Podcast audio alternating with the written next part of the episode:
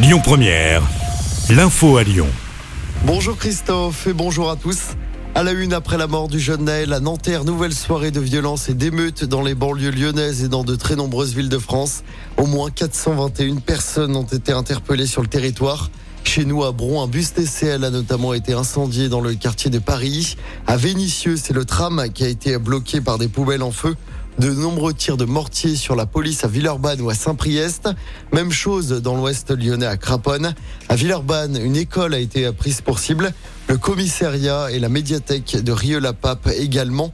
Le RAID a même été déployé pour sécuriser le quartier de Mermoz à Lyon ou celui du Mas du Taureau à Vaux-en-Velin. Du côté de l'enquête, le gendarme mis en cause a été mis en examen et placé en détention provisoire. Il a passé sa première nuit en prison. Il a demandé pardon à la famille de la victime lors de sa garde à vue.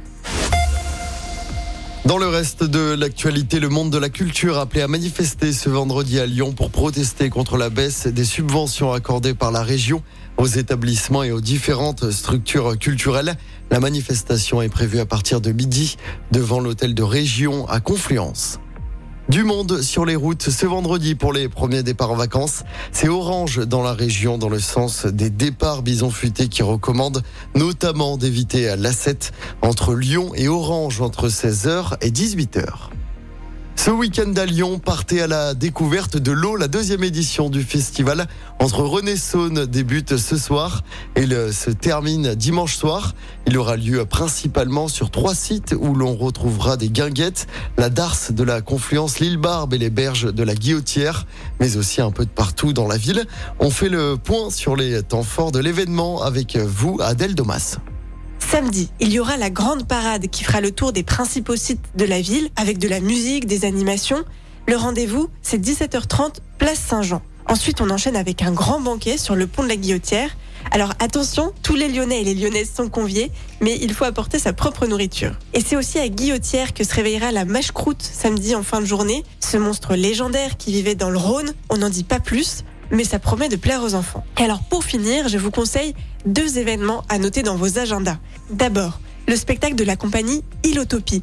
C'est un spectacle de danse, de musique et de lumière, mais qui se passe sur l'eau. Il va dériver le long de la Saône à partir de la passerelle Saint-Vincent. Et enfin, l'opéra Pokémon Crew. Vous avez bien entendu, c'est un concert qui est organisé par l'Opéra Lyon et des street dancers, un mélange entre le compositeur Handel et le hip-hop. Ça promet d'être surprenant.